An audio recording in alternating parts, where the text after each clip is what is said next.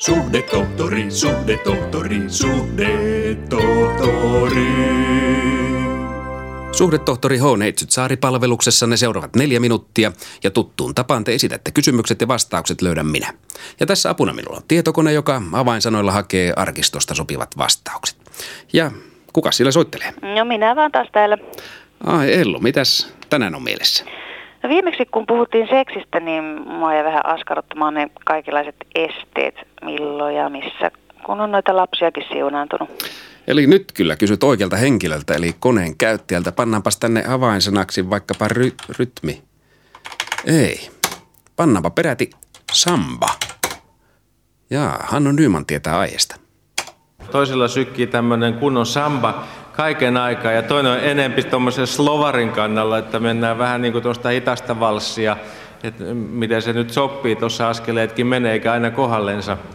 Niin jos ei sitä voida keskustella, niin se on koko aika semmoista niin kuin jännää peliä, että lähteekö se mukaan ja voi itku taas tulee tää ilta ja aha, tässä on se päästykin, klarattukin tää viikko ihan mukavasti noin rauhassa, niin nyt se on pakko tänä iltana. Toinen taas on niin kuin intoa piukassa sieltä, no nyt vihdoinkin se ilta koittaa ja ja, ja tämä rytmiikka on semmoinen, joka pitäisi voida selvittää tässä tilanteessa. No mutta lisää kysymyksiä, Ellu. Mm, miten sitten, kun meilläkin on tämmöinen pikkulauma omasta takaa, sekin vähän vaikuttaa. Vai pikkulauma? Näin erikoisilla avainsanoilla epäilen, että arkistosta kyllä löydy. Kyllä, täältä löytyy Maija Nyman. Siinä yrittänyt just vähän luoda semmoista pikkuvipinää ja romantiikkaa ja, ja niin sieltä ryntää sitten tämmöinen pikku lauma sänkyy, niin kuin meillä ne kolme hyppäs suinpäin leikolaivojen kanssa, kun meillä oli just kaikki niin kuin siinä varttia vailla. Onko toi perheellisen arkia, kysyy nimimerkki epätietoinen poikamies. Tutultahan se kuulosti. Vähän liiankin tutulta. No silloin. Tämä seuraava taitaa kuulostaa siinä tapauksessa taivaalliselta, eli romanttinen ilta. Vain me kahden. Vastaus on tulossa se väsymys, se rutiini tappaa siinä arjessa.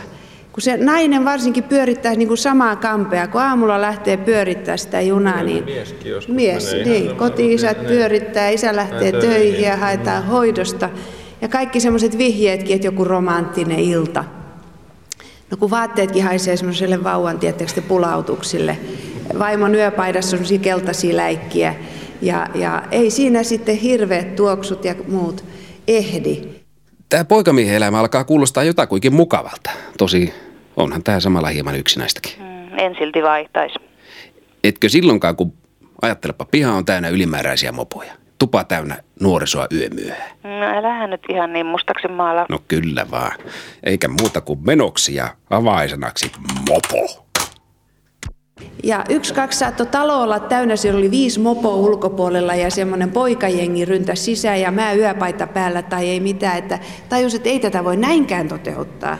Että se supistui kummasti, eikä kukaan ollut kertonut, että seksielämään tulee se uusi jännä vaihe, ja nyt me toivotaan, että lähtekää nyt pian äkkiä kotoa pois, niin kauan kuin meillä niin joku vielä tässä vähän niin kuin pyöri. niin. että vois, mä luulen, että moni nuori pari ajattelee, että tämä, me ei sovita toisillemme, kun tämä ei synkkaa tämä elämä. Syy voi olla siinä, että on niin väsynyt. Mehut on pois, on masentunut, nainen käy itsensä kanssa omaa hormonikiertonsa kanssa omaa prosessia, samoin kuin vaihdevuosissa oleva käy omaa prosessia. Ei aina ole ikään kuin meissä se syy, että me oltaisiin tuonut toisillemme.